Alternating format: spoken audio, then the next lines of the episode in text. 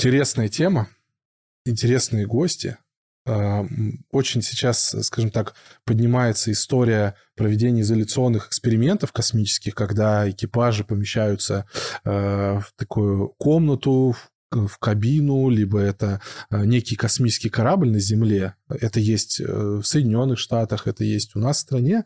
И вот здесь э, вот мы с вами встретились, пообщаться на эту интересную тему, потому что вы неразрывно с этим связаны. Вы связаны с экспериментами Института медико-биологических проблем и ответственный врач э, проекта Арслан Ниязов. И вот, Олег, ты как оператор, ты как командир экипажа Сириус-21, вот э, очень много вопросов. Я надеюсь, что у нас получится такой интересный разговор, где вы э, расскажете нам свои ощущения, свои впечатления от этих проектов, вот. И самый такой главный вопрос, как вы думаете, зачем все-таки нужны?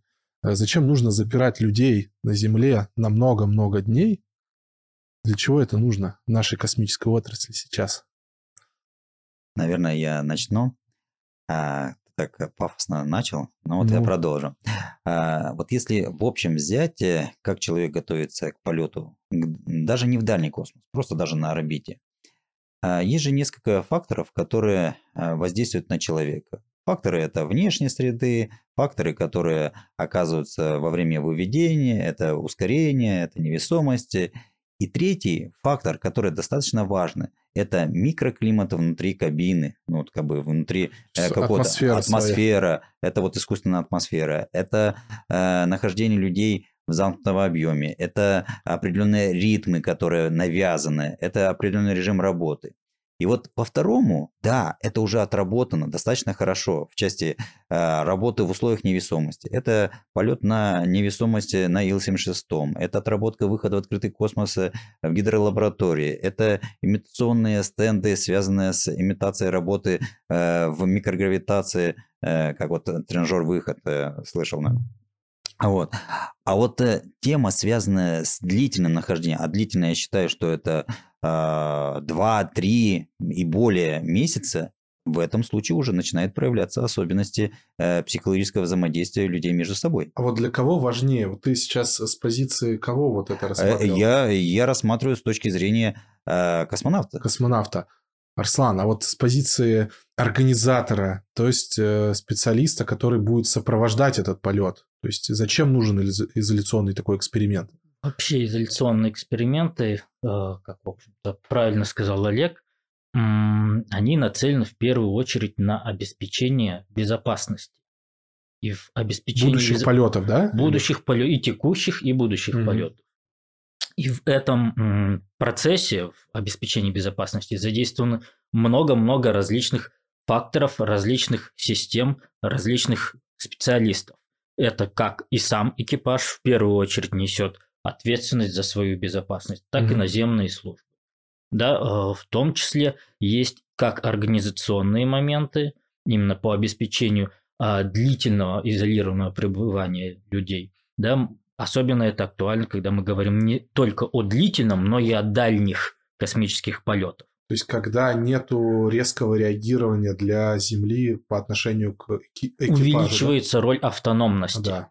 да. Сейчас у нас есть полеты на МКС, да, у нас были полеты на, на мир, да, не проблема, чтобы человек существовал в космосе длительное время, год и более это достигнуто и неоднократно уже. Угу. Да? Другой момент, если мы говорим о дальних космических полетах, да, когда у нас возникают проблемы уже с э, возвратом, эвакуацией в случае чего, да. когда возникают э, проблемы с э, доснабжением и так далее. То есть вот эти вот э, э, изоляционные эксперименты с точки зрения организатора, они помогают спланировать и понять вот эти слабые места, верно? Выявлять, да. И еще небольшой, ну как небольшой, наверное, очень значимый э, компонент это больше для э, участников эксперимента со стороны ученых. Это, конечно, фундаментальные знания о э, медицинской составляющей вообще организма человека, о реагировании на различные э, условия, на различные ситуации. Mm-hmm. Это начиная с психологии, да, и заканчивая э, микробиологией, там, физиологией, метаболизмом. Угу. Это а, такой а кирпичик по... в А много пользы. Вот это, кстати, тоже вот эту тему хотелось поднять. Вот э, польза, э, какую приносит вот, те прошедшие эксперименты, которые были в Советском Союзе, там Марс 500, который был до проекта Сириус. То есть какая такая вот значимая польза уже вот была привнесена, или это пока накопление, э, скажем так, знаний? То есть, а пользы пока мы еще не видим. Или есть уже? Да, Давай, начинай, да. Ну, а, по поводу пользы нужно а, заметить, что вообще начинал эти изоляционные эксперименты сам Королев. Угу. Да, тот же э, НЭК, а, он создавался... Наземный экспериментальный на, комплекс. Наземный экспериментальный комплекс, он создавался на РКК, то, что сейчас называется РКК «Энергии», угу. да, под руководством Королева, именно с задачей длительных и дальних полетов. Угу. Да, то есть тогда уже понималось не, не, значимость и необходимость оценки предварительной риска. Угу. И а, те эксперименты, которые тогда еще э, проводились, они дали возможность в том числе и э, годичным полетам, в том числе и длительным полету э, Полякова. То есть это был такой фундамент для и подготовка к тому, что отработки некоторых э, а вот методов уже отработали, то есть насколько сейчас вот там целесообразно вот сейчас это проводить? А, сейчас я считаю, что а, это необходимо не только проводить, а и строить э, планы на будущее. Учитывая, что э, когда я непосредственно а, коснулся темы нахождения внутри изоляции, мне ну, повезло, учитывая, что опыт э, взаимодействия с космонавтами, и когда во время непосредственного самого эксперимента мы переписывались с космонавтами, которые находились на борту МКС, и те э, моменты, которые нас э, возмущали, они фактически точно так же переж... э, эти же моменты переживали космонавты. ты спрашивал у экипажа, да, а вот да. как вы в этой ситуации? Да, да. да. Ага. И дело в том, что э, так получается, что об этих вещах не принято говорить. Угу. И об этом на этапе подготовки не каждый, может быть, так громко проговаривает о том, что такие сложности возникают. Угу. Когда мы находились в условиях эксперимента, а, эти факторы, они были, можно сказать, слегка усилены, чтобы более прочувствовать и более mm. длительно. И они для нас являлись достаточно хорошим таким триггером для того, чтобы мы могли дать обратную реакцию а и это, почувствовать. А это не могло вызываться специально организатор?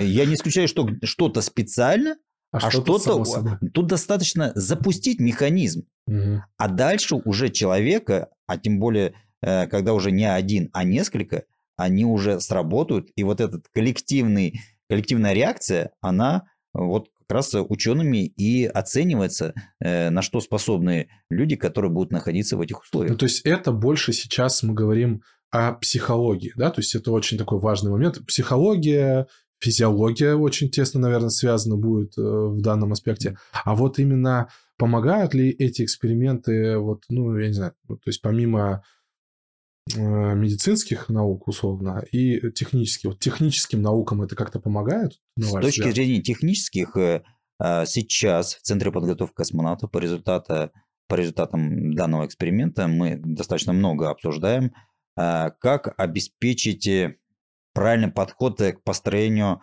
э, методики преподавания каких-то дисциплин по mm-hmm. той причине, что человек, который улетает, он находится длительное время вне инструктора, вне э, методических материалов, которые он им, имеет на этапе э, подготовки. И вот когда он находится в условной Э, социальной изоляции, по той причине, что на МКС все-таки остается средства связи и возможности ну, более-менее оперативно пообщаться э, Землей, но это все равно ограничивает возможности диалоговой взаимосвязи, такой, который вот мы можем иметь во время занятий. Ну, да. И вот в этом случае э, космонавт должен полагаться в большей степени на те знания, которые у него остаются э, после обучения. То есть э, работать самостоятельно и принимать решения в большей степени самостоятельно. А с точки зрения организ... организационной, наверное, большое имеет значение то, что какие-то методы, отработка каких-то методов потом находит свою ре... реализацию на борту или идет уже в подготовку к э, перспективным полетам, начиная планируемого РОС, ПТК, а, лунных э, миссий и так далее. Ну вот, пример небольшой. А, укладка НП-2, укладка для неотложной помощи, которая относительно недавно была запущена на МКС. А, и, кстати, было замечено в фильме «Вызов», недавно вышедшем. Угу. Она создавалась в том числе с учетом опыта, полученного во время изоляционных миссий. Именно по распределению средств по эргономике ее использования. Потому что а, все, все время эти укладки создаются инженерами, с одной стороны, угу. да, а содержимое а, подбирается врачами, специалистами. Это совсем другая позиция по сравнению с тем, а, как думает и действует оператор в стесненных условиях, когда ему еще ага. и не помогают снаружи. А вот эта укладка неотложной помощи, она что, нужна была в изоляционных экспериментах? То есть э, как вот так получилось, что поменяли, ну, то есть доработали станционно?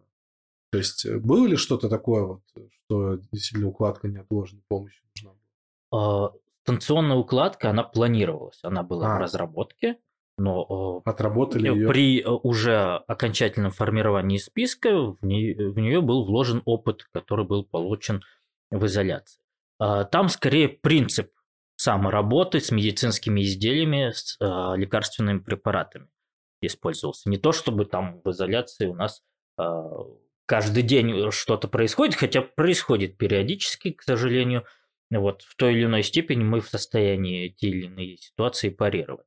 Да, есть у нас и неотложные ситуации, они возникали. Mm-hmm. Вот э, в каких-то ситуациях э, удавалось сохранять а члены экипажа в составе, э, собственно, экипажа угу. в составе эксперимента. Иногда приходилось, э, к сожалению, эвакуировать, но данные, кстати, моменты, они бы являлись показаниями, они являются показаниями к эвакуации, например, той же но мы сейчас еще об этом поговорим. Вот это уже когда мы будем подробно, да, о проекте Sirius 21, который вот Э, в котором непосредственно принимали участие. У меня вопрос такой. Смотрите, для, э, вообще как получилось так, что вы э, попали в этот проект, стали работать? То есть, то есть ты врач, да, то есть ты был ну, профессиональный, ну, то есть закончил медицинский институт, и как тебя космонавтика привлекла, Олег, как ты был космонавт, ну, ты есть космонавт-испытатель, ты работаешь э, в Центре подготовки космонавтов, курируешь лаборатории э, создание тренажерной базы под новый корабль. Вот испытания в качестве члена экипажа вот для каждого из вас. Как это вообще, как вы к этому пришли, короче? Э, ну, в моем случае, как ты сказал, что космонавт-испытатель, это, наверное, стало основным поводом для того, чтобы участвовать в этом эксперименте. Мне было предложено о том, в том, чтобы поучаствовать в качестве командира экипажа в этом проекте. А, учитывая, что... Предложено кем было? То есть не сам... Мен, менеджером, менеджером а, проектора Марксом а. Ильичем Белаковским. Ага. Для меня это было, конечно, большим сюрпризом, когда мне поступил звонок о том, что вот э, есть ли желание поучаствовать э, в таком-то проекте. Конечно, я к тому моменту все проекты, которые проходили с МАС-500 и далее, их отслеживал, интересовался, неоднократно подавал заявки на участие в других э, э, экспериментах. Ну, вот как-то то вот... есть тебя в МБП знали? Ну, ну есть... в принципе, я уже неоднократно там был, но угу. так сказать, что как сейчас знают, может быть, нет. А, и плюс ко всему, желание оказаться в космическом полете у меня неимоверно большое. Но тут поступает э, предложение поучаствовать в имитационном космическом полете, не просто слетать куда-то, а именно слетать условно на Луну. И вот эти отработать все операции, которые э, выполняет космонавт во время длительного полета, э, плюс проиграть э, операционно все задачи, которые возлагаются на миссию, конечно, это увлекло, и, соответственно, я пошел по этому зову, и оказался в этом эксперименте. Просто это же экс- эксперимент, так э, шутки ради, это же 8 месяцев, да? а еще до этого время и после этого время. Конечно. Э, я считаю, что любое большое, э, любой большой проект требует проработки до непосредственно активной фазы, потом непосредственно изоляционный эксперимент, и после этого уже съем фоновых или после, как их правильно, после действия. И, конечно, э, это уже не 8 месяцев, а получается уже порядка 11-12 э, месяцев ну, э, круто. в итоге. В итоге меня на работе, на основной, не было ровно один год. Арслан, как тебя запутала эта судьба с космосом? Космосом, если начинать от, оттуда. Ну так. Э, так, ну, э, я закончил университет, поступил в ординатуру по терапии.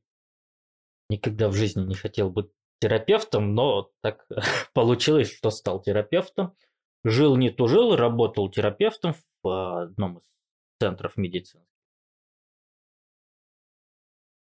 В Москве, центр изучения печени.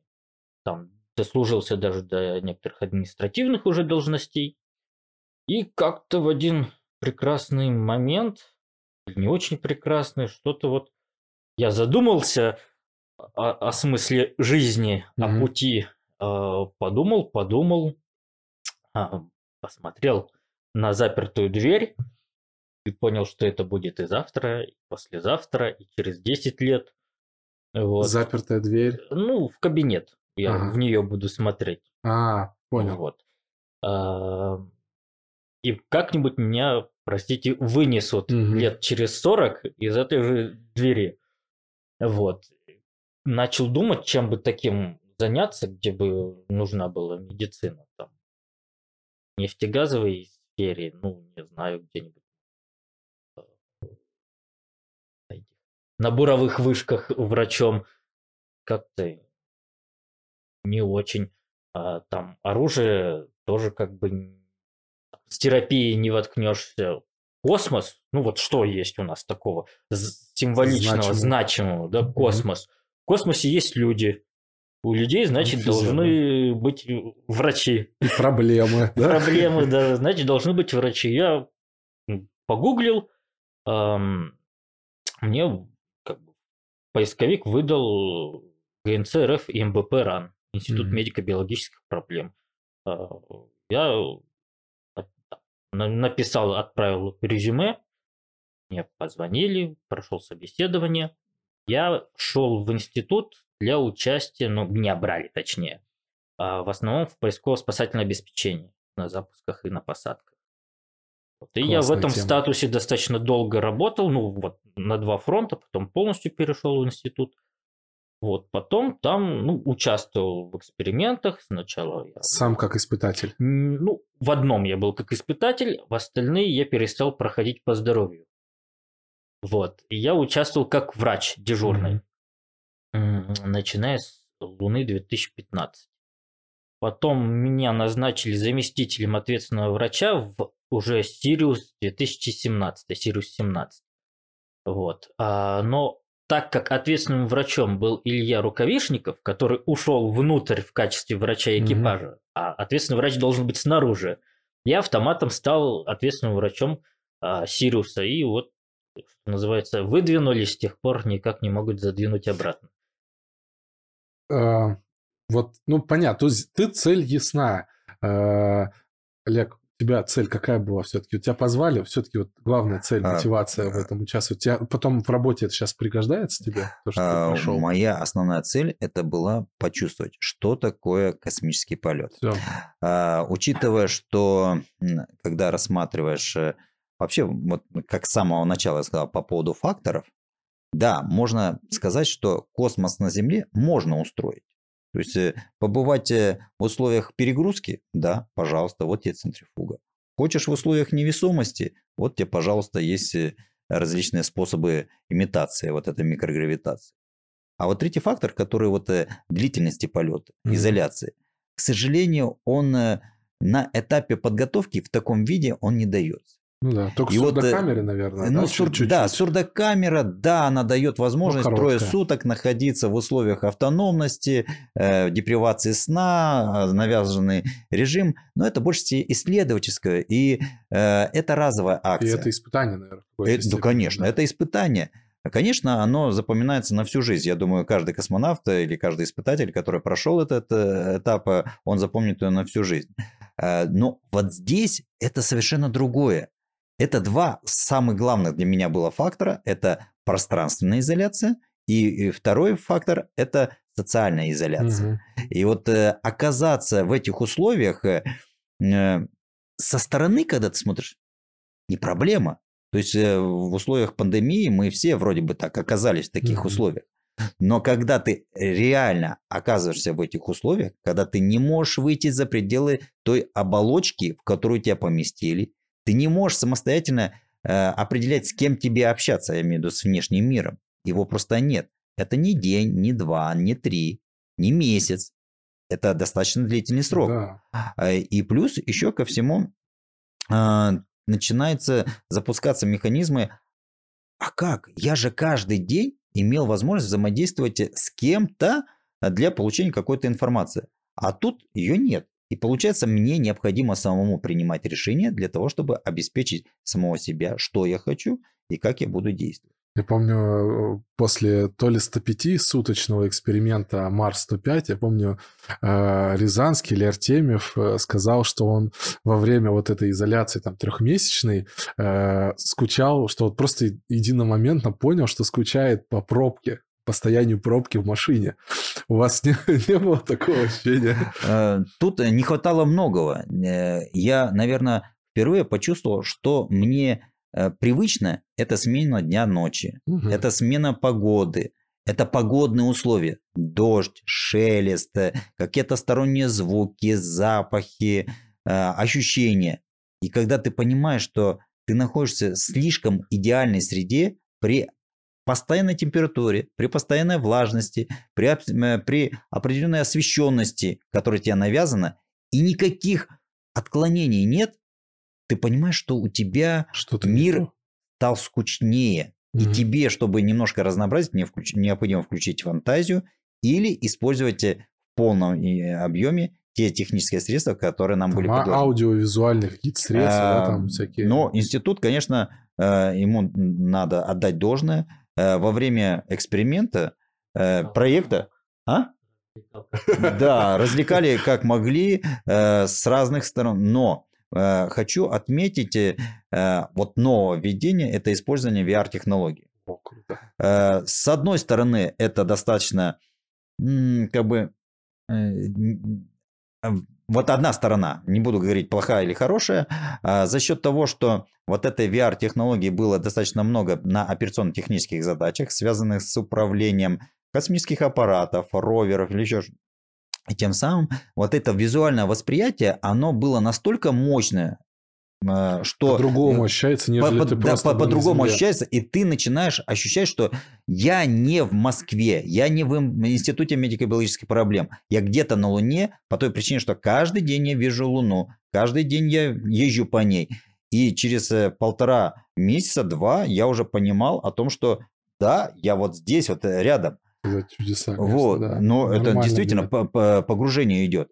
Но в то же время Э, VR может работать как и расслабляющее. То есть э, есть возможности э, в виде как бы методики, связанные с расслаблением, одеваешь VR-очки, и при хорошем воспроизведении ты можешь оказаться в лесу. Или оказаться Это в какой-то абстрактной Москва зоне. Кассиопея, да? Или отроки Вселенной, да? да? У них такая история была, у них комната вот. была с такими Да, людьми. да. И вот это действительно, когда ты хочешь верить о том, что ты оказываешься где-то в, другой, э, в другом месте, не в изоляции, по той причине, что э, внутренний объем, гермообъем для тебя уже становится перенасыщением вот mm-hmm. этих визуальных э, эффектов, то вот, например, одна из методик была интересна, когда ты мог оказаться в прекрасном мягком кресле, одеть очки, аудио и оказаться в темноте, и вдруг загорается костер.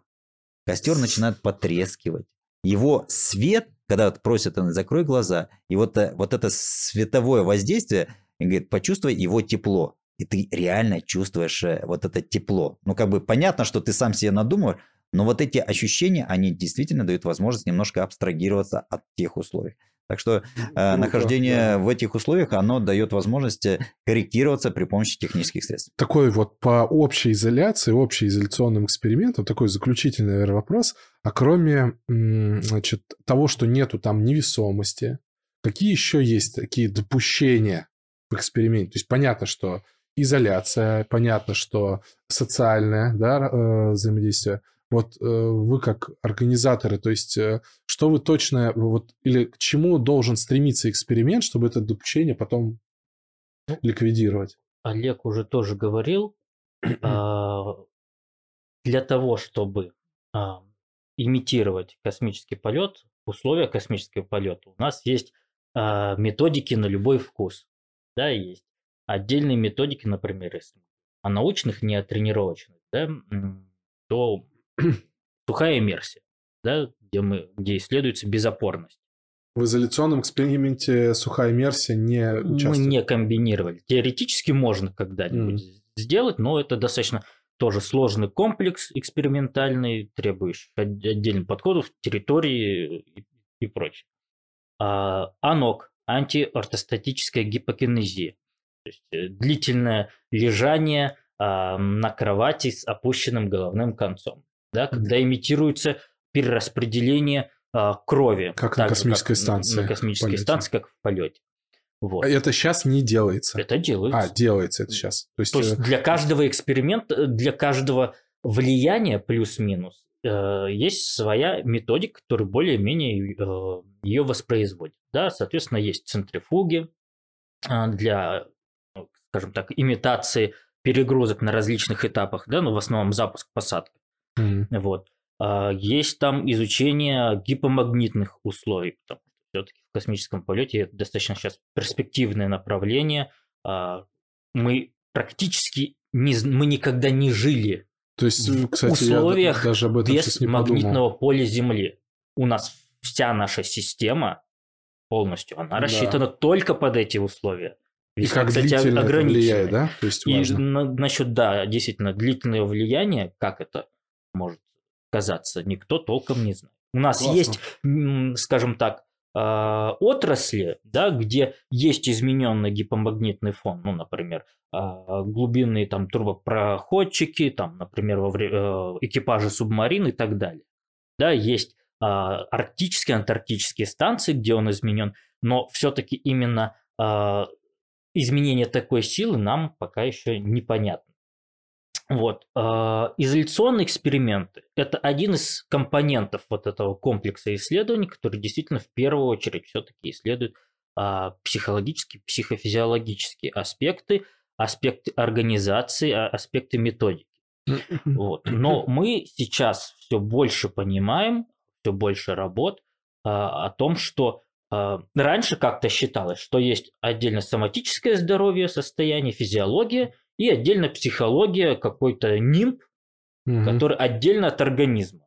Сейчас мы все больше понимаем, что это взаимосвязано. Психологические проблемы напрямую влияют на иммунитет, напрямую влияют на метаболизм. И это мы видим в тех же изоляционных экспериментах. Угу. Да? А психологические аспекты, стрессовое воздействие влияет даже на микрофлору в кишечнике, а, которая, ну, существует работы, действительно становятся известны, э, в свою очередь влияет и на иммунитет, и на ту же психологию. И возвращаясь к одному из предыдущих вопросов, то, что многие спрашивают, а вот же уже отсидели все в изоляциях в 60-е, да, 70-е, да, да, тоже часто. а вы все вот людей там мучаете, как бы э, на народные деньги. Зачем? Да. Зачем? А затем, что сейчас появляются все более и более тонкие методы угу. исследований. То Если раньше мы на уровне померил давление, повысилось, не повысилось, э, работали когда-то, да, там, и анкеты. Сейчас мы уже имеем возможность оценивать не только генетические, генетические моменты, мы а, уже можем оценить даже эпигене, эпигенетику, то есть процесс передачи генетической информации от генов а, к эффекторам. Ты знал и об на этом, это что то, и есть так эти исследовали? на это тоже дело в том, что, влияет. Э, Я знал о том, что идут такие исследования, и мы изначально еще перед экспериментом э, очень хотели э, узнать, особенно когда про генетику начали говорить, а, что какие наши индивидуальные Особенности. особенности есть. Э, Но я так полагаю, институт он очень трепетно относится ко всем материалам исследований и их э, держит у себя. Понятно. Ну, не только А- институт, все-таки это большая группа Ну. различных исследователей. Но думаю, можно все-таки как-то обратиться, все-таки это ваши персональные данные, как сейчас модно говорить, и получить какие-то заключения. А задолго готовится вообще эксперимент? Вот, вот, допустим, Сириус 21, да, который вот начался в 21 году, закончился в 22 Как, э, насколько заранее начинается подготовка в институте и партнеров, которые участвуют в организации?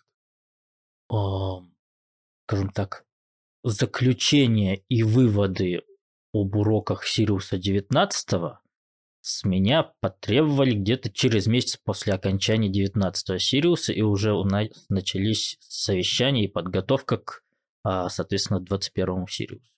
То есть за два... А, В данной подождите, ситуации за два года. за два года. Там в 19 году э, ребята в течение скольки месяцев? Четырех месяцев 120 Четыре суток. месяца, там в течение одного года, да, то есть они там, ну, то есть это э, два года. И что происходит в эти два года для вас и, и вот потом что для оператора? Изначально, если честно, Сириус э, 21 должен был быть Сириусом 20. Ага, Немножко Ну, э, в конце 19 года, да, в начале 20 внеслись коррективы. Сириус большой, большой проект, в котором много партнеров, много соучастников, так сказать. В каждом государстве свои ограничения, свои правила, поэтому э, нужно учитывать все требования. Опять же, а, состав экипажа, он международный. Да, и э, А это мы важно? были вынуждены, скажем так, немножко это все отодвигать. ага. Важно то, что международные, международные партнеры, они нужны в этом эксперименте? Или можно все-таки обойтись и нашими специалистами? Обойтись всегда можно, но лучше, когда есть в науке кооперация, То есть обмен мнениями и так далее. То есть подключаются специалисты к организации, и специалисты, да, тоже подключаются? В первую очередь э, мы, э, скажем так, собираются заявки, Мгм. да, исследовательские, ну, со всего мира. Исследовательски имеется в виду, что изучать во время эксперимента. Что изучать во время То есть, эксперимента? да. Да, есть, э, скажем так, а, ну, наверное, две сферы в организации. Это первая непосредственно организация, вторая это программная так называемая часть. Программа это вот, собственно, суть эксперимента, для Мгм. чего мы все, все это затеваем, зачем мы мучаем людей. Мгм. Вот. э, И здесь не- несколько небольшой, так скажем, конфликт у а, организаторов и конкретно у ответственных врачей. Самый безопасный эксперимент – это тот, которого не произошло. Да, с другой стороны, экспериментатором же экспериментатор заинтересован, чтобы оценить изменения Да. то есть оценить влияние. Вот. э, И вот тут нужно балансировать. А По поводу кооперации, сначала мы собираем заявки со всего мира. Вот. Плюс Сириус изначально задумывался все-таки как международный эксперимент, и там изначально были партнеры и со стороны организаторов. Мгм. Да, и, то есть, а, например, те же Соединенные Штаты, это совместный Сириус, совместный проект США, а, НАСА, да, и России и МБП. Мгм. Вот, плюс э, другие партнеры, то есть Европа, Азия и так далее. Вот, А, опять же, члены экипажа. Очень важно, чтобы экипаж был многонациональный, международный. Потому, Потому что... это дополнительный аспект вот этого вот психологического момента взаимодействия. Межкультуральное общение, оно э, требует дополнительного изучения. Ну и ожидается, что межплан- межпланетные перелеты и миссии, они будут, скорее всего, тоже международные, да? То есть, э, наверное, на это тоже есть какая-то отсылка.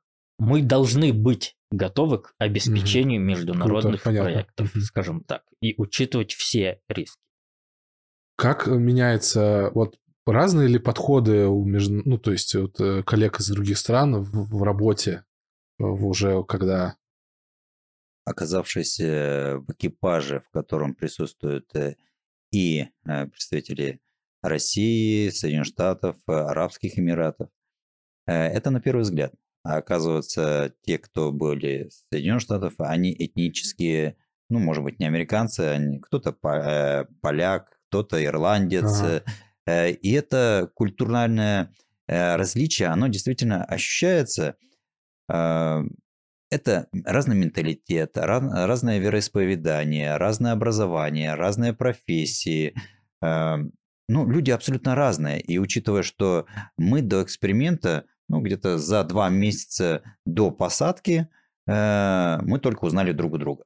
А отбор мы... когда начался у вас? Отбор, эм, ну, в моем случае я уже знал о том, что, или мне предложили за год до начала эксперимента. Э, с каждым э, представителем по-разному. Э, в данном случае этап отбора, он, конечно, достаточно длительный.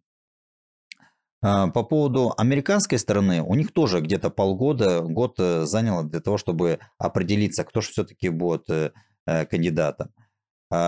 Тут надо, с арабской стороны тоже не все так быстро решалось.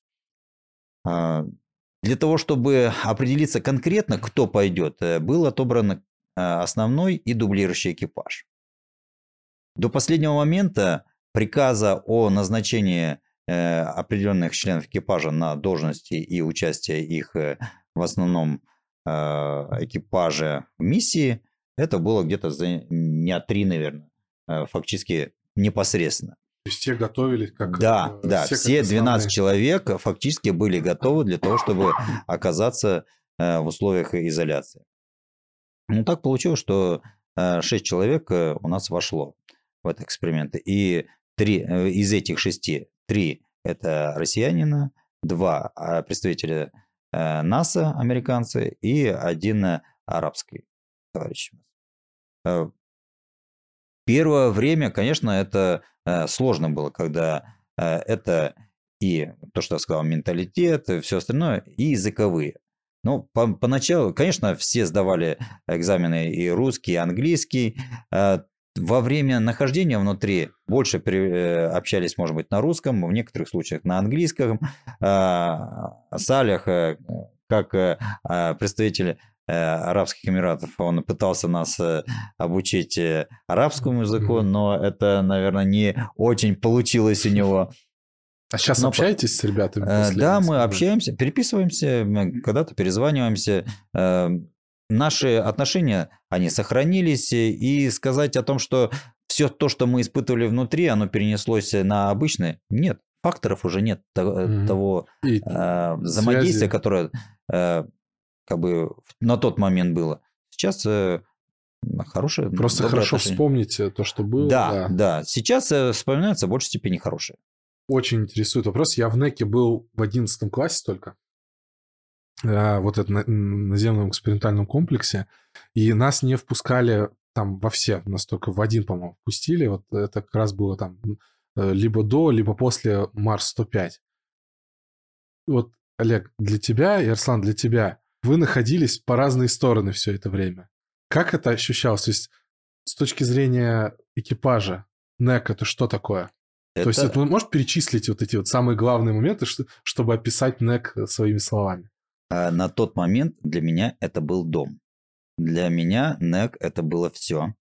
А для меня это было та реализация моего условно космического полета. И э, когда-то я говорю полет, а вот в какой-то момент я начал его воспринимать как, э, как лунная база. То, то есть, вот, вот мне да. важно было. То, то есть, есть именно, начал воспринимать. Да, именно восприятие той базы. И э, я стал привыкать к тому объему, в котором внутри. Первоначально, конечно, было недостаточно пространства для того, чтобы э, обеспечить свои потребности.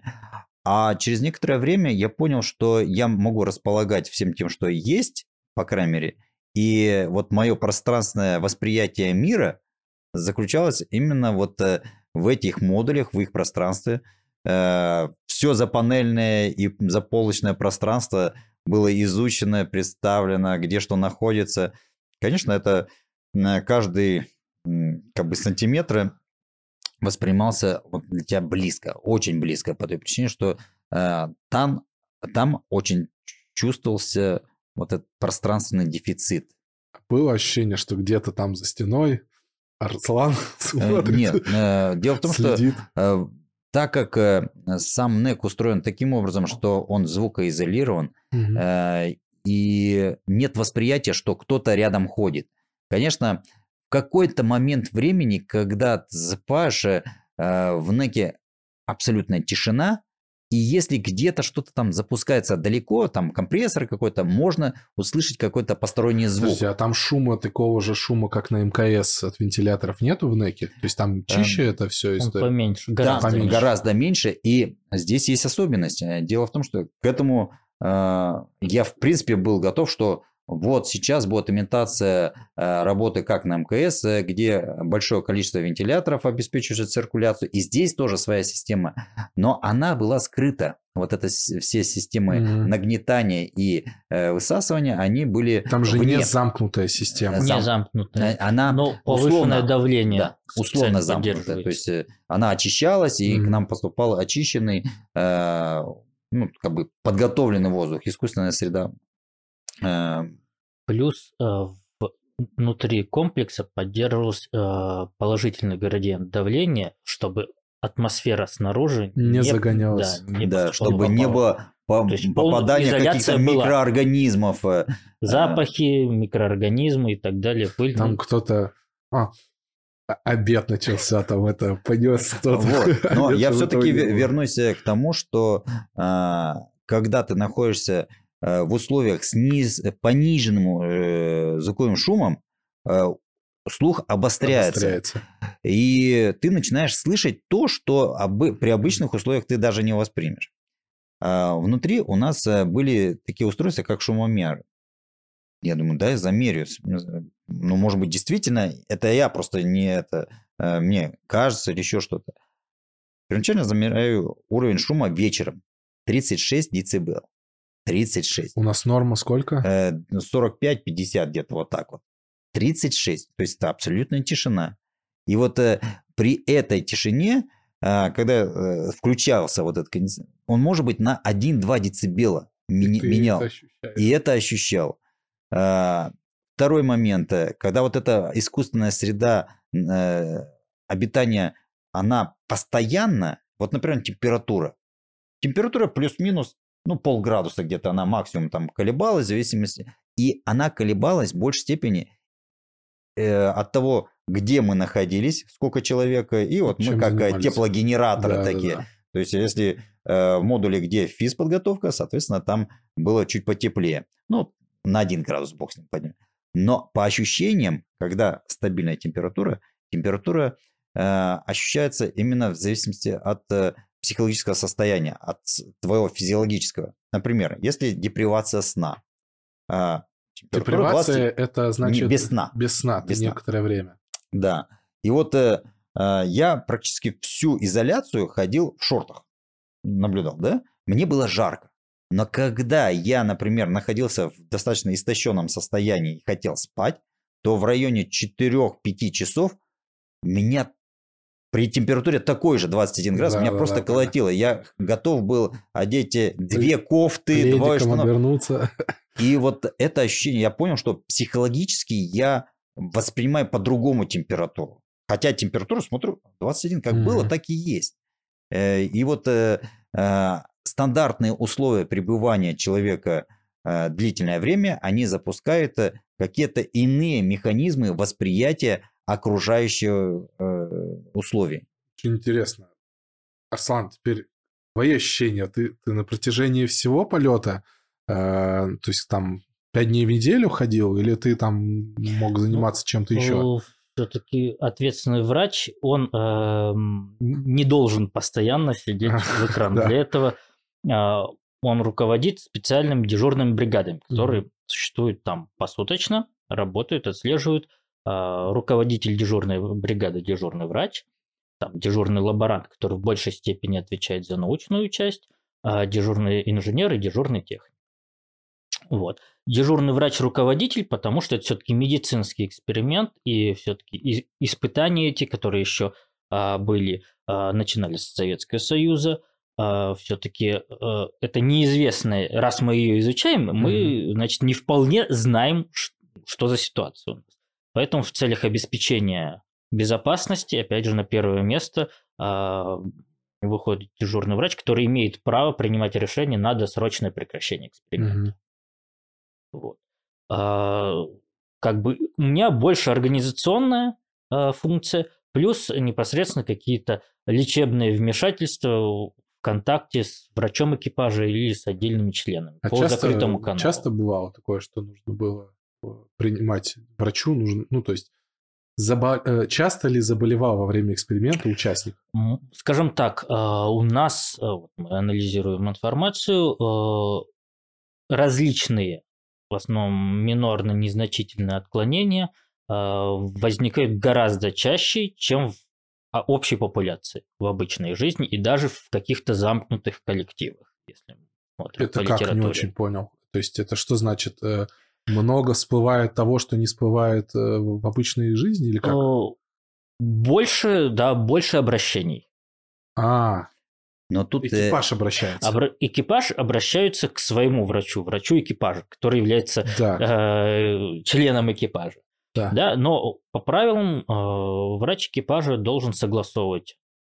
Иногда можно постфактум поставить в известность, да, если это какая-то э, рутинная. То есть просто ну голова заболела. Да, человек далее, вот да? прям честно он говорит, он самое главное он не должен скрывать, правильно? Это, скажем так, требование с одной стороны, но с другой стороны это большая проблема и в космосе, и на Земле, чтобы э, члены экипажа доверяли врачам. Да, да у нас есть э, вот эта вот э, система приватных медицинских конференций, да, содержание которых не идет третьим лицам. Угу. Только медицина, ну и члены экипажа. Вот.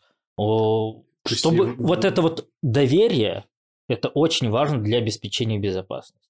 Да, потому что рано или поздно, если хорошо, если, ну как хорошо, терпимо, если это какая-то малая проблема. Но зачастую малые проблемы перерастают в крупные проблемы, ну, которые ну, уже Мы помним историю, как э, с, ну, с орбитальной станции спускали, спускали экипаж, да.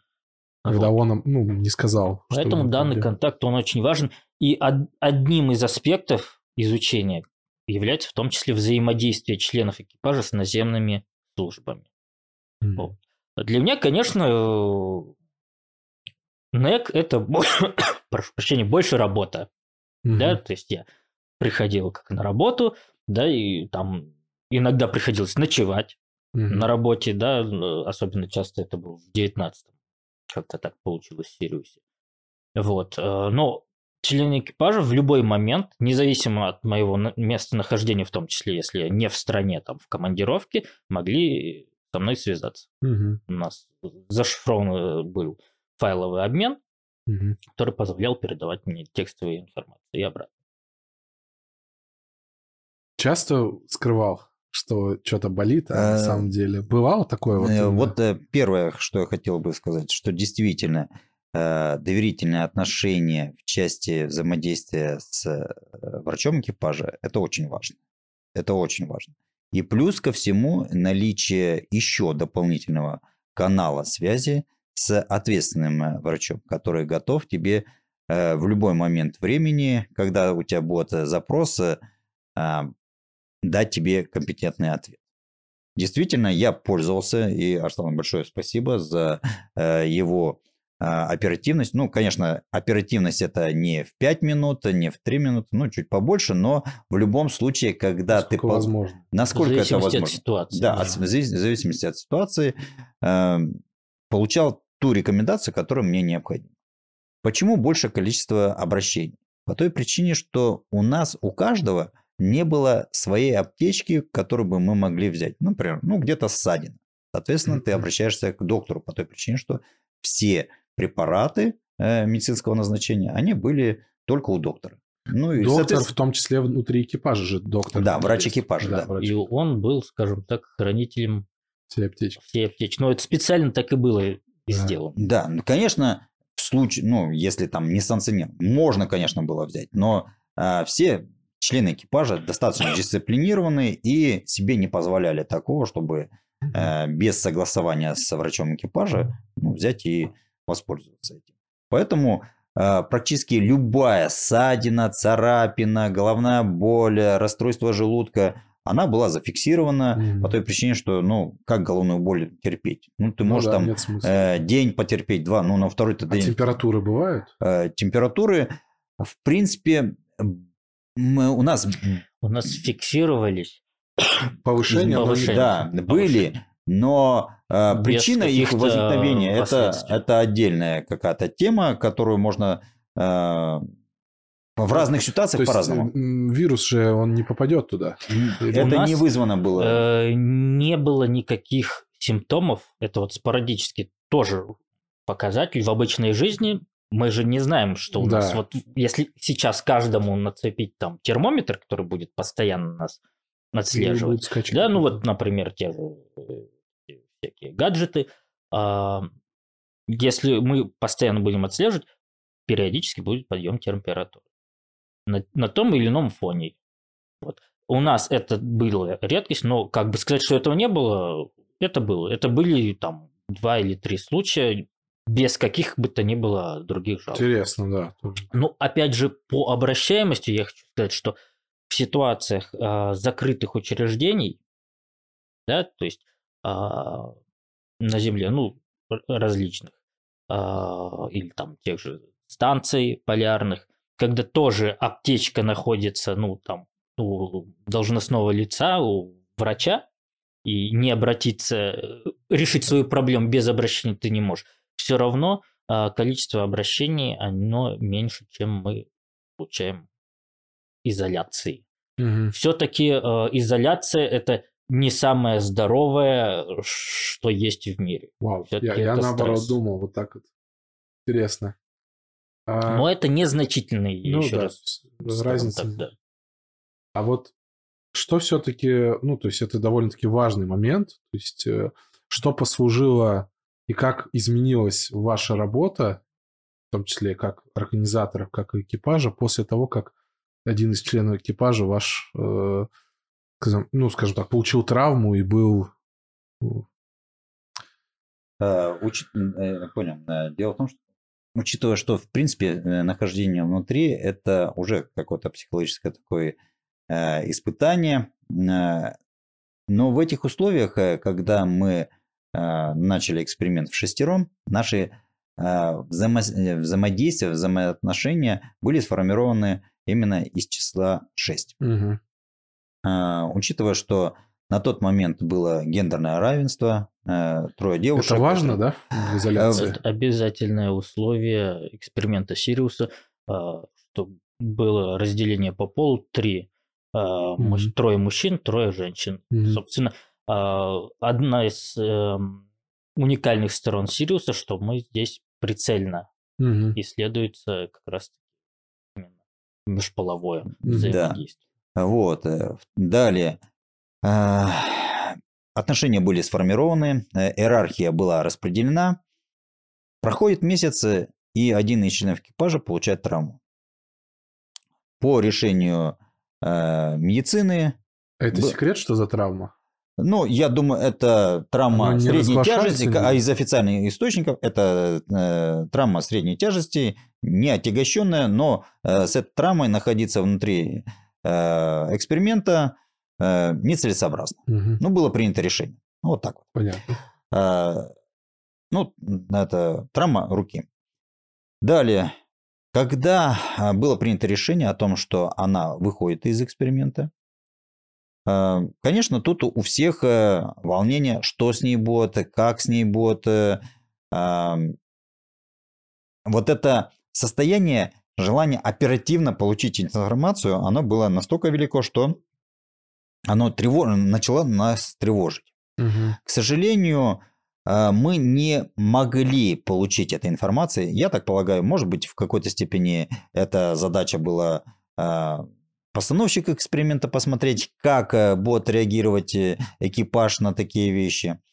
Но недостаток информации о том, где она находится, сделали там какие-то процедуры восстановительные или нет, это, конечно, нас сильно волновало.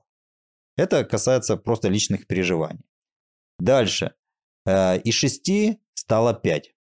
Необходимо было достаточно оперативно перераспределить функционал, а так как мы жили практически на самообеспечении, Э, то есть это и бытовые какие-то нужды, это и участие в экспериментах, э, в том числе и проведение экспериментов, учитывая, что мы сами же являлись и ответственны за эксперименты, которые проводились Она внутри. кто была? Она специалист миссии. Специалист. Да, специалист миссии. Но это не говорит о том, что это э, она не являлась ключевым. Она являлась ключевым mm-hmm. специалистом, который отвечал за определен... ну, достаточно большое количество методик, э, и на, нем был, на ней был возложен функционал. Э, после того, как было принято решение о том, что она выходит, э, вот этот функционал мы между собой какой-то момент сразу, где-то чуть попозже перераспределили. То есть, э, ну, равномерно, так, по крайней мере, чтобы всем хватало. Э, в дальнейшем начали меняться э, роли, отношения, по той причине, что уже устойчивости в отношении ну, уже да. не было. То есть уже ну, по-другому складывается взаимодействие.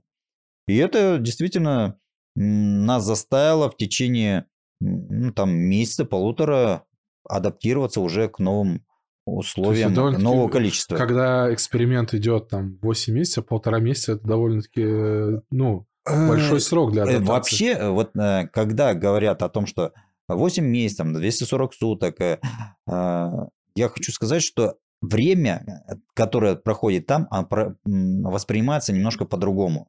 То есть оно гораздо дольше. По той причине, что ты полностью в этой деятельности и вот восприятие, оно слишком долго, то есть оно наполнено. Угу. Фактически э, расписание 7 часов подъем, 23 часа отбой. Э, да, там можно сказать, что друг за другом методики не идут. Но между этими методиками ты выполняешь в любом случае какие-то задачи, которые или для твоей деятельности нужны, или еще что-то. То есть это своеобразная такая навязанная деятельность. Когда которая... расписано, то все интенсивнее да, происходит, да, и да. ты, у тебя вот. не хватает времени И вот э, получается, у тебя время очень насыщено.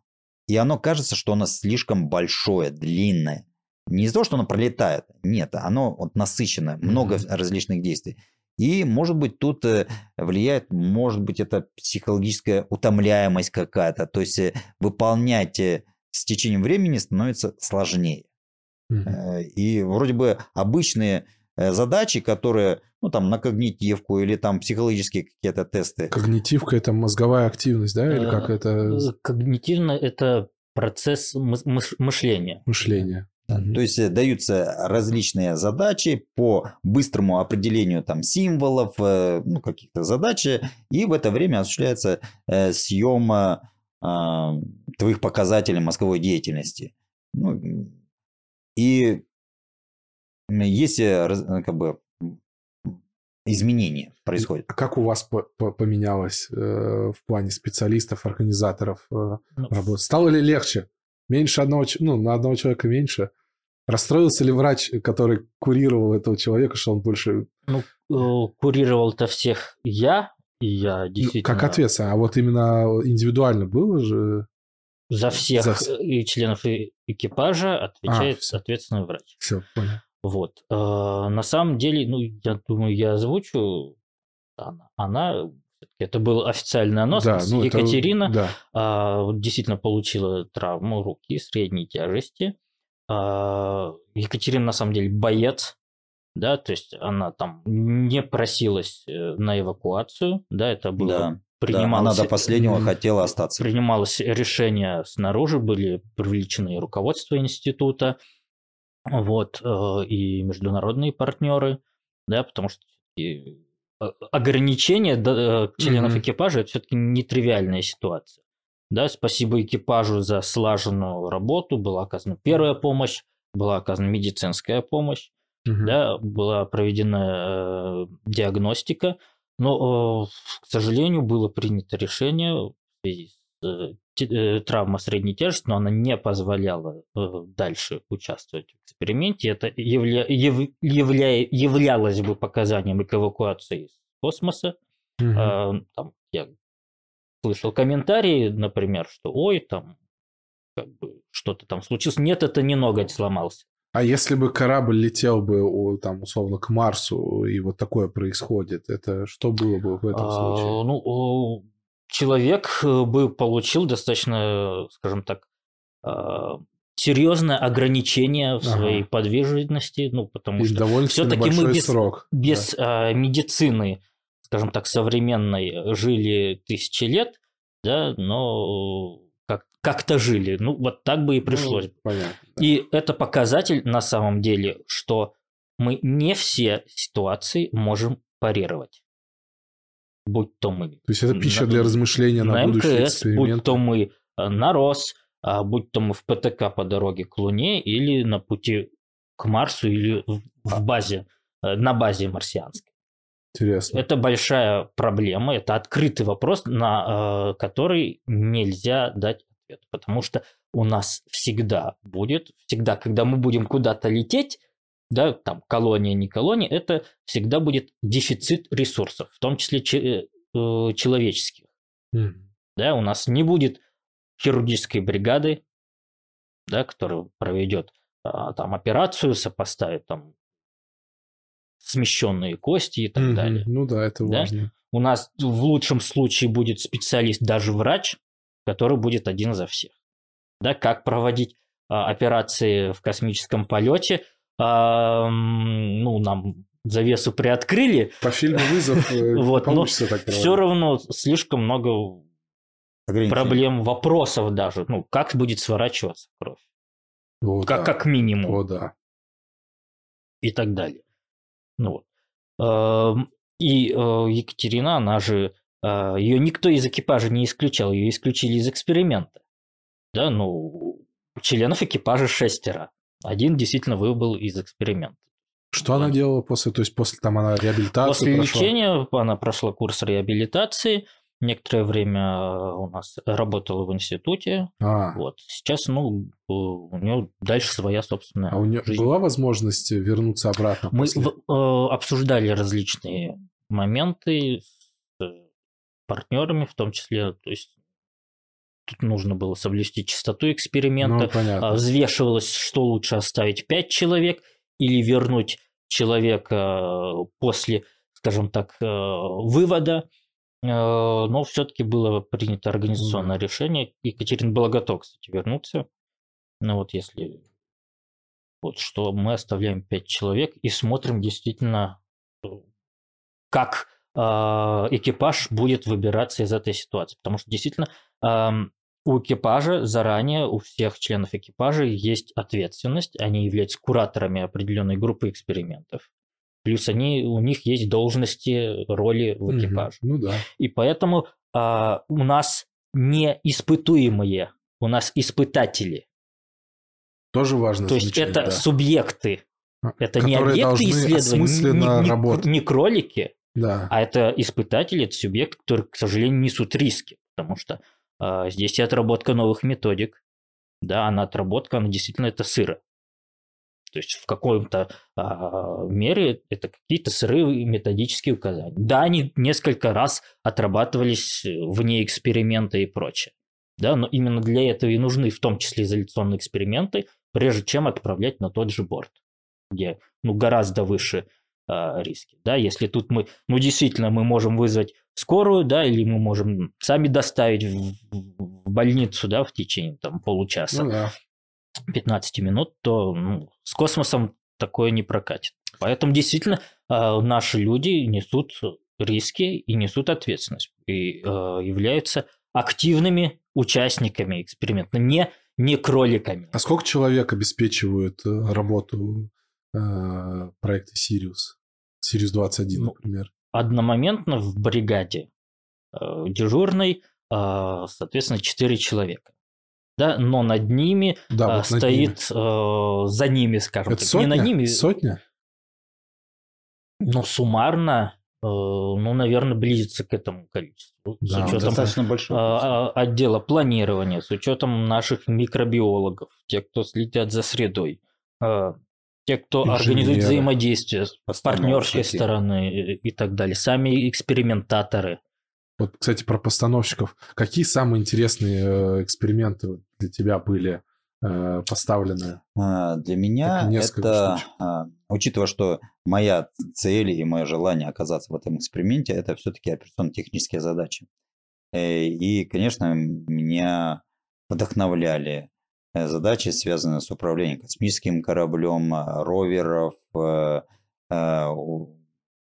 вот именно по управлению. Плюс э, у нас были роботизированные устройства, которые позволяли нам э, отработать операции по управлению дистанционного робера, находящегося на ровере. Угу. То есть достаточно интересно. Вот э, все, что связано с операционно-технической задачей в этих условиях, оно вызывало предельно интересные моменты. Но э, самое, наверное, яркое впечатление было по э, факту, когда у нас была лунная посадка.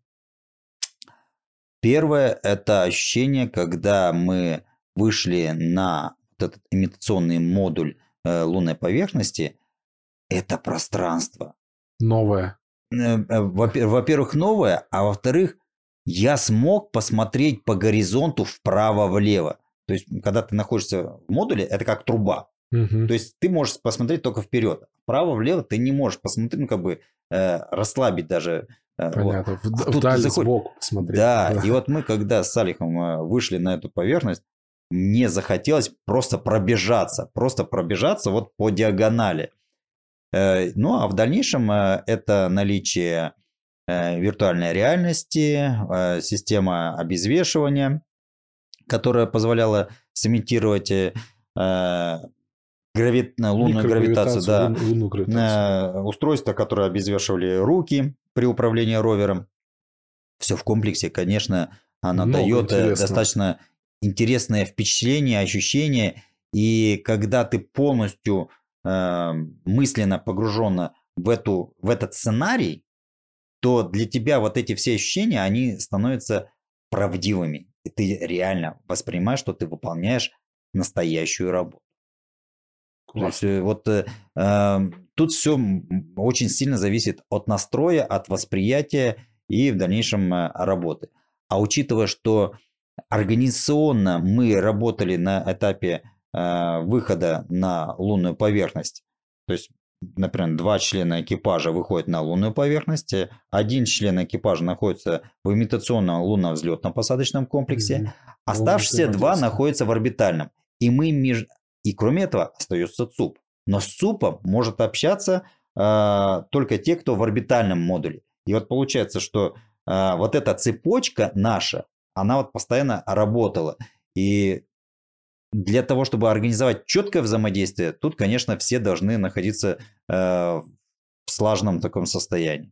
Первоначально, да, было сложно, где-то технические там какие-то моменты, потом организационно, но в конце концов, когда к третьему э, третьей высадки на лунную поверхность имитационную а, мы совершали, мне очень понравилось. Угу. Мне очень понравилось. И когда ты выполняешь работу, которая тебя интересует, э, и получаешь... Там же еще работа в скафандре модифицирована, а, да?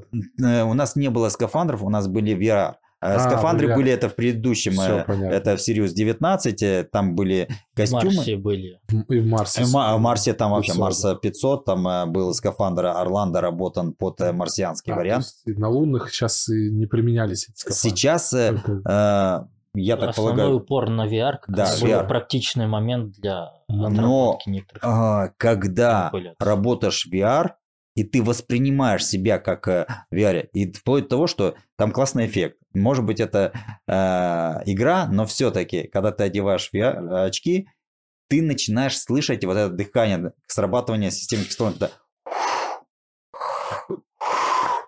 Вот, то есть, Тем э, более ты же как раз по скафандрам. Это да, да. Уже. И, конечно, а, вот, э, вот это восприятие, оно достаточно правдоподобно.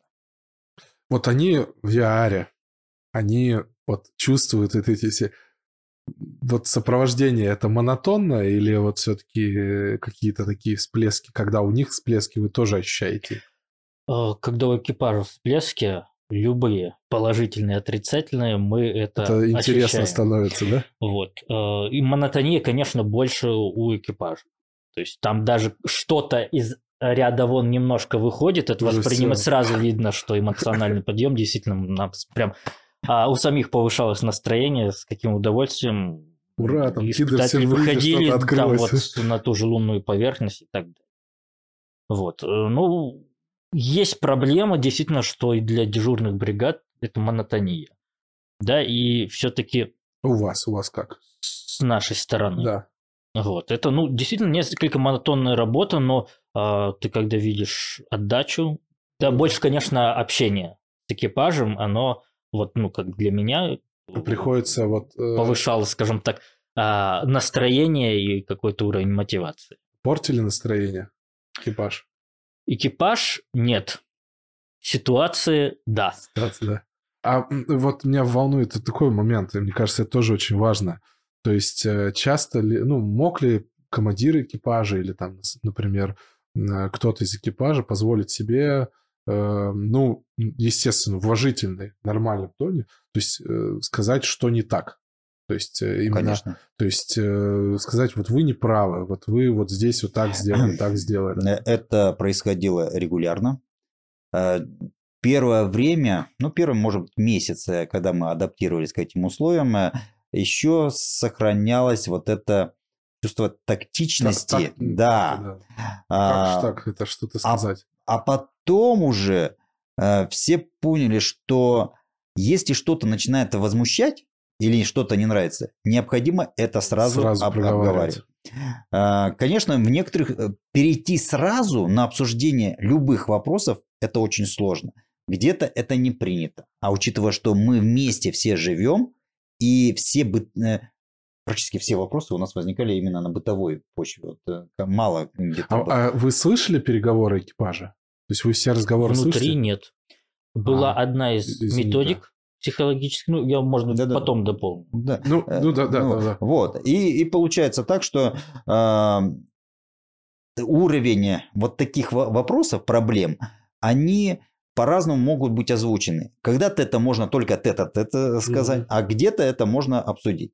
Где-то это накапливается, ну, раз не сказал, два не сказал, но в любом случае проблема не решена, накапливается. У нас были ситуации достаточно серьезного характера, когда мы э, очень сильно конфликтовали, и приходилось решать эти Это вопросы внутри экипажа. внутри экипажа, Мгм. конечно.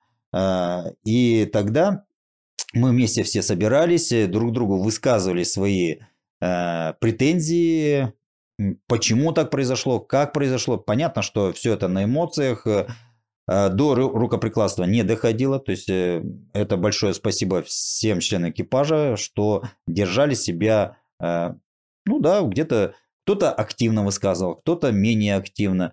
Но я считаю, что находясь в таких условиях, необходимо дискутировать между собой, собираться. И вот очень положительным решением организаторов было проведение методики по групповому взаимодействию. То есть, э, когда необходимо было решать какие-то этические вопросы, э, какие-то перспективные вопросы, но вместе, чтобы у каждого была возможность высказаться. Конечно, в каждом коллективе есть лидеры, есть, ну, чуть попассивнее ребят. Мгм. И вот э, когда даже вот мы заметили, что есть говорливые, которые вот высказались трое или двое, все, вы согласны, ты согласен, все. Они соглашаются. А они вроде бы соглашаются, А потом? но в этих условиях у них внутри начинает э, таиться обида. Мне не дали сказать э, слово, и я не сказал свое мнение. Я имел другое, т- другую Мгм. точку зрения. Прошло какое-то время, и мы в личных обсуждениях, я говорю, что тебя тревожит? Я не могу сказать свое мнение. Я не могу высказаться. Я говорю, а почему ты не говоришь раньше? Ты же вроде бы кивнула или сказала, что, ну, типа, молчание, знак согласия. А нет, вы должны мне дать это слово. То есть нужно спросить, Да. обратиться. И вот э, это как бы маленький такой пример. да, И да. вот получается, что вот такие моменты давали нам возможность продвигаться в части организации нашей коммуникации на другом уровне. Не на уровне встретились и разошлись, а на уровне постоянного присутствия между собой и решение методично должно да, системно да, быть. Да, то есть э, вопросы постоянно возникали. К вопросу о, то есть вот эти переговоры, общение, то есть... Ну, вот была одна методика, она проводилась, когда весь экипаж находился в кают-компании, об этом э, уведомлялся экипаж, он Мгм. был в циклограмме официально, что а, будет как бы вклю- включена звукозапись. И также про видеозапись, да, для- это делается? Видео там все время. Пота- ну, видео, Видео всегда. все время. Видео нет а, в личных каютах членов экипажа и в санузлах. Мгм. Вот, все остальные зоны у нас были под. Вот. И так, ну, соответственно, записи мы не включали. Что бы ты точно поменял бы в своем поведении э, вот в рамках вот этого Sirius 21 проекта? Что бы ты точно не стал бы делать, но делал это?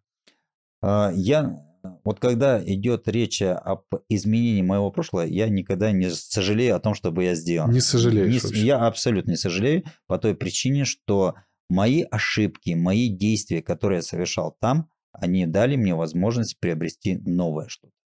То есть э, это своеобразный урок, э, э, и могу сказать, что нет идеальных людей. Есть разные ситуации, и к этим ситуациям, ко всем, конечно, очень сложно подготовиться, но э, чем быстрее ты адаптируешься, тем э, проще будет работать тебе и окружающие с тобой. А следующий, вот сейчас вот э, э, готовится новый, да, уже вот в ноябре этого года, в 2023 году, будет новый эксперимент. Э, Ты будешь участвовать или уже нет? Я, скорее всего, нет, так как, э, ну, я могу э, иронировать, э, я уже отработанный материал. А, Мне понравилось уже, правда, после эксперимента, когда мы так кулуарно общались с представителями института, Института медико-биологических проблем, о том, что в данный эксперимент э, в большей степени берут испытателей, так называемых э, наивные испытатели. То есть э, испытатель, который до конца не знает, э, что его ожидает впереди. Мгм. То есть, э, ну, как бы, э, ну, обычный Ну, человек, в- который важнее, да. готов по... Если сейчас я пойду, то, конечно, я буду действовать уже немножко по-другому, нежели я пошел э, в 21 А вообще есть уже понимание, что принципиально будет другое в 2023 году в проекте? Вообще, насколько он там, длительность какая у него будет? Длительность предполагается год, 365-366 суток. А, ну, принципиальных каких-то изменений, э, наверное, не планируется, да, потому что нам нужна все-таки воспроизводимость предыдущей серии. Для отработки Да, мы набираем, в том числе испытатели, э, прошу прощения, постановщики набирают материал, да, Мгм. то есть э, статистический объем. Да, статистику. Вот. А, Поэтому большая часть э, экспериментов все-таки схожа. Да? То есть мы добавляем а, дополнительное время. Вот. А, То, что Олег сказал насчет э, отработанного материала, ну, я бы так не выразился, а, но действительно есть требование, что в эксперимент э, брать тех, кто не был в изоляции. По крайней мере, оно было вот в всех предыдущих Мгм. сириусах. Я думаю, что в этом тоже не будет пересмотра, потому что это портит статистику. Вот. В другом статусе можно. В другом статусе, конечно, ну, советником быть по другую сторону постановщиком баррикад, эксперимента. Послушать, послушать вот ваше негодование, А, с другой стороны. когда ты Да. слушаешь и, и обтекаешь. Ну, совершенно другое. Это, конечно, важно Как очень, бы, да. ну, кстати, спасибо экипажу, э, даже достаточно проблемные, болевые во многом как бы вопросы, иногда даже да, достаточно резко все это выдавалось, они были без оскорблений для членов дежурных бригад и так далее. Мне, как врачу во время приваток, вообще было комфортно. Я вот говорю, что у меня от приваток... Приватки, по-моему, больше нужны были мне. А, Это я- личные психологи на той стороне, да, высказаться. Да, или и там по видео, или ну, переписывались как-то, ну, все. было для понимания, что мы так или не так что-то делаем. Да? Когда что-то не так делаешь, конечно, ну, это достаточно тяжелая, большая система, требуется много согласований, достаточно инертная, чтобы там с момента заявки а, там какой-то просьбы мы могли это ре- реализовать, зачастую проходили там недели, действительно такое было. И вот мое просто личное такое, кстати, ну, замечание, эм, не всегда экипаж м- правильно понимает, что важно для наземных служб. И наоборот. Ага.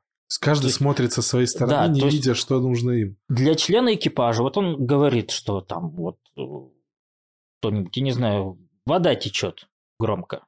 Угу. Он это сказал, что ну течет вода громко, ну как бы приняли к сведению. А он это сказал, потому что для всех в экипаже вода течет громко, и это проблема, и она надоела этот звук он его не акцентирует, потому что, ну, это же и так понятно, что это уже надоело сколько можно. А снаружи, а снаружи это непонятно. И наши, э, скажем так, члены дежурных бригад там, там или а, постановщики методик говорят, вот сделай то-то, то-то, то-то. Ну, это же понятно, что нужно это сделать, и это нужно сделать обязательно. Вопрос, как вот. на одном языке вроде разговариваем. Да, а да, и это можем... проблема не то, что кто-то что-то неправильно сделал. Да, это проблема чисто человеческого взаимодействия. Хотя, в принципе, ну, мы росли во взаимодействии, мы росли в сообществе все. Но вот такие, опять же, момент, такие эксперименты вот и как выявляют вот такие проблемы. Круто, да. Вот. А если у нас какие-то там динамические манипуляции на орбите, утрированно, кто-то чего-то недопонял, выход или там на Луне, тоже важно. Это может уже ну, сыграть гораздо более критично.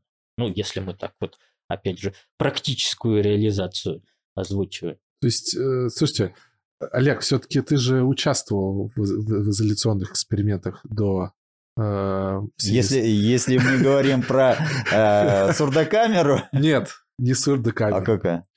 Как ты был оператором ЦУПа в детском технопарке Кванториум города Королев, когда а. дети 8 часов сидели изолированно с да. едой в кабинете? Э, это, это действительно такой был интересный опыт, э, когда мы с ребятами э, Кванториума устроили вот такие битвы команд, экипажей, экипажей когда у нас э, э, старшие наставники находились в имитационном ЦУПе, и мы через средства связи могли с ними взаимодействовать, управлять их здесь. Это действительно не так просто. Вот, но отличительная особенность этого эксперимента, а вот от кванториума то, что было, у нас на решение всей этой задачи было минимум э, времени для того, чтобы скорректировать. Ну, То есть получить о том, что, э, впечатление о том, что это непросто. Когда есть длительная возможность, э, да. Там можно там, спланировать. Там, можно спланировать, но каждый раз возникают какие-то новые. Вот у нас фактически постоянно возникали какие-то новые вещи по поводу вода, там шум, свет, э, там э, изменение системы вентиляции. И действительно, вот правильно заметил о том, что когда говорят, ну, нам не нравится, ну, тут вентиляция чуть-чуть. Ну, вот чуть-чуть это говорит о том, что это все уже замечают, и то, что э, в этом месте или вообще нет вентиляции, и тебе душно, и жарко, значит, да? А, или наоборот, э, шпарит так, что под ним вообще невозможно находиться в этой зоне. Или наоборот мешает тебе спать. Или там по освещению э, ну, были такие проблемы, когда вот это автоматическое освещение, ну, ломалось. Mm-hmm. Ну, подумаешь, в каком-то другом отсеке у тебя э, освещение. И почему-то постановщики считают, что ничего страшного, ну, там лампочка горит и горит себе. Но тут есть особенность в том, что когда ты ложишься, у тебя вот этот потолок, вот здесь он э, монолитный, а там он решетчатый. И э, за счет отражения, э, хотя лампа горит где-то в конце э, модуля, тебе через отражение, Добивает. через э, твои сетчатый потолок, э, вот это все светит. И ты лежишь и смотришь на это звездное небо. И вот э, когда ты говоришь, ну тут лампочка чуть-чуть мешает. Он говорит, ну ладно, ну что, посветите, немножко уберете. Но когда экипаж говорит, что чуть-чуть, это уже не чуть-чуть. Когда совсем, он начинает ругаться. У нас были такие моменты, когда мы с ЦУПом пытались решить некоторые вопросы, а, да, мы первоначально вот говорили, чуть-чуть. Ну, нам вот, вот тут вот чуть-чуть, а можно вот, тут первоначально говорит, можно чуть-чуть. Предположу, что Земля не слышит или думает, ну хорошо, давай посмотрим, как, как дальше пойдет. Потом, ну, Хорошо, мы уже, уже внутри... Первый раз это а... слышишь, да? Да, нет. Ну, нет, э, вот. А потом экипаж уже... А потом уже экипаж такой говорит, э, а может быть мы вот эту проблему решим так? Туп молчит. А то мы сейчас а может быть, перережем. Мы, мы можем вот так вот? Нет. И тут начинает экипаж возмущаться. А нас вообще слышит кто-нибудь или нет? Ответьте нам на вот это, это и это. Потом уже более категоричные ребята говорят, а вот почему нам ответ от такого-то числа востока-то вот этого, этого не поступило? Мы хотим уже. И вот, э, конечно, ну, некоторые моменты э, очень остро решались, но не реш... в конце концов э, э, ЦУП нам, э, ЦУП, руководство этот вопрос решали. И вопрос, э, проблема снята, все, и все восстанавливается. То есть э, какой-то злобы, там еще что-то там, нет, не оставалось. Просто э, когда возникает тут желание именно устранить первопричину вот этого. Вот как-то так. Классно, Потому что эмоций классно. хватало и на другое. Ну да. Ну, надо просто еще сказать, что ЦУП передавал информацию, прям мы даже там, журналы, все как положено, журнал журналов и так далее, журнал чистоты заполнения журнала журналов. А, но для решения каких-то моментов ответственными лицами, там, теми же постановщиками mm-hmm. и так далее, ну, требовалось время или ресурсы, или там без допоставки мы это не можем сделать, или технически там какие-то были моменты, что э, нельзя было ре- реализовать. Там, или взвешивали, что м- как бы за и против, что э, проще не вмешиваться, потом экипаж уже выходил, а нет, все-таки надо вмешаться. вот. Слушай, ну, ну да, то есть это то, что отличает от э, реальной жизни. Но в, полете, в полете, кстати, тоже такие моменты бывают. Ну, я хочу реально. сказать, что вот э, в данном случае, э, если действие экипажа, ну, один первоначально начинает э, высказывать, потом второй, э, тут есть особенность. Неважно, что у нас внутри экипажа формируется, как там э, между собой живут. Но если происходит э, э, проявление отношений экипаж и ЦУП, то экипаж работает как единое целое. То наоборот, есть, сплочает. Э, Проблема спла- сплачивает. Но тут любые взаимодействия, они, конечно, с внешним они сплочают. И тут получается, конечно, э, э, мы-то все понимали о том, что ЦУПу достается просто как бы они вот они там сидят себе там, не, думают, не, да? Гро, они своеобразный громоотвод по той причине, что у нас не было прямого э, взаимодействия с постановщиками, с руководством, там еще с кем-то, а у нас был ЦУП. И вот эти ребята, отважные ребята, которые на себя воспринимали весь э, всплеск эмоций от экипажа, когда мы что-то вот... Да, и вот получается, да, мы да. с одной стороны... Э, а, э, им, жалуются. Да, им да. другое. И получается, что вот эти обычно э, врачи, э, дежурные врачи записывали вот эти свои комментарии о том, что... И мы слушаем, мы понимаем, что что-то не договаривается. Ну ты же не такой или не такая. То есть ты все понимаешь, но дано указание сказать вот так. Или э, был очень неприятный момент, э, было указание, не знаю кого, э, о том, что сделать нам на протяжении определенного времени э, дежурные смены ни одной улыбки. То есть вот э, такое ощущение, что вот ты нашкодничал, и тебе вот сидят, это, э, тебе вот, ну, это вообще безразличие это такое. Бросается в глаза. Это, это с первого сразу. Пер, с первого, вот, Чай первого сеанса связи вот это пошло. Но это, э, хочу сказать, что не, э, не улучшает отношения. То есть в этом случае Э, желание общаться с ЦУПом вообще. Это с первого дня было? Нет, это, это нам Или это просто какой-то момент? Я немножко расскажу историю. От психологов все это. А на самом деле ряд методик и ряд, скажем так, моментов по работе той же службы психологической поддержки кроме службы медицинского обеспечения, есть служба психологической поддержки. Требуют для того, чтобы понимать, насколько они работают, да, чтобы больше психологический экипаж никто не поддерживал. Вот. И, э, скажем так, сделали замечание мне, а, ну и там ответственным также за дежурные бригады, что ваши люди улыбаются и машут. Не ма... экипажу не махать, не улыбаться. Вот, как бы, поэтому ну, это было требование, мы требовали с дежурных бригад, да. Что...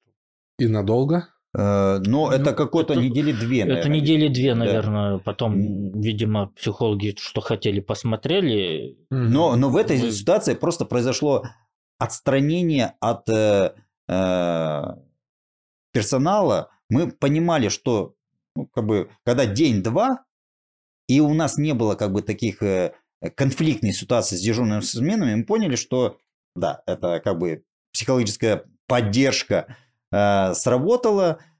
Э, ну, думаем, ну сколько? Ну, раз вы хотите, значит, э, э даже проанализировать количество обращений, взаимодействий через э, видеосвязь, э, оно резко сократилось. Ну, как бы смысла взаимодействовать, если... Нет эмоций. Нет эмоций. Отсутствие эмоций воспринимается, наоборот, как негативное. Да. Покерфейс, он не воспринимается как ноль, он воспринимается как минус. Да, да. Да. Это как э, в конце предложения точку поставил да. или смайлик, не поставил смайлик, да. то все, значит, э, вот. плохие отношения. И, и дело в том, что тут тоже есть э, своеобразно. То есть одно дело, когда мы изначально договариваемся о том, что мы с вами ведем деловую, э, да, деловую да, да, связь, и мы сразу ставим. То есть тогда в этом случае минус не будет. То есть это наш протокол обмена. Но получилось так, что мы, в принципе, уже сформировали наше взаимодействие, ЦУПы и э, экипаж рабочий. То есть там э, ну, личного фактически ничего не было такого.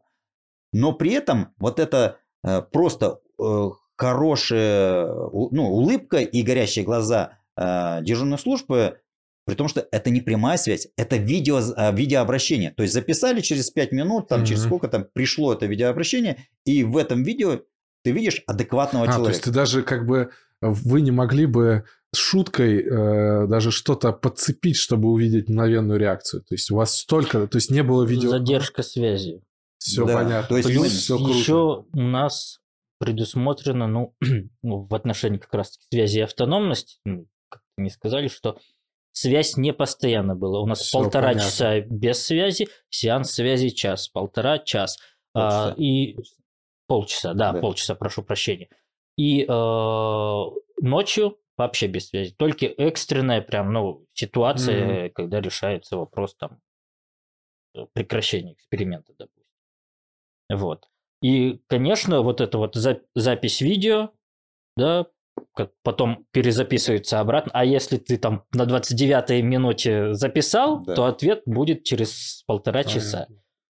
Вот. И это в лучшем случае, по той причине, что не всегда ответ готов, а он может быть и Его через полтора ответить. часа. А, дело в том, что ЦУП, если он не готов ответить, соответственно, он пока постановщик, постановщик сегодня не может, завтра не может, послезавтра. И ответ ты получаешь на свой вопрос через энное количество времени.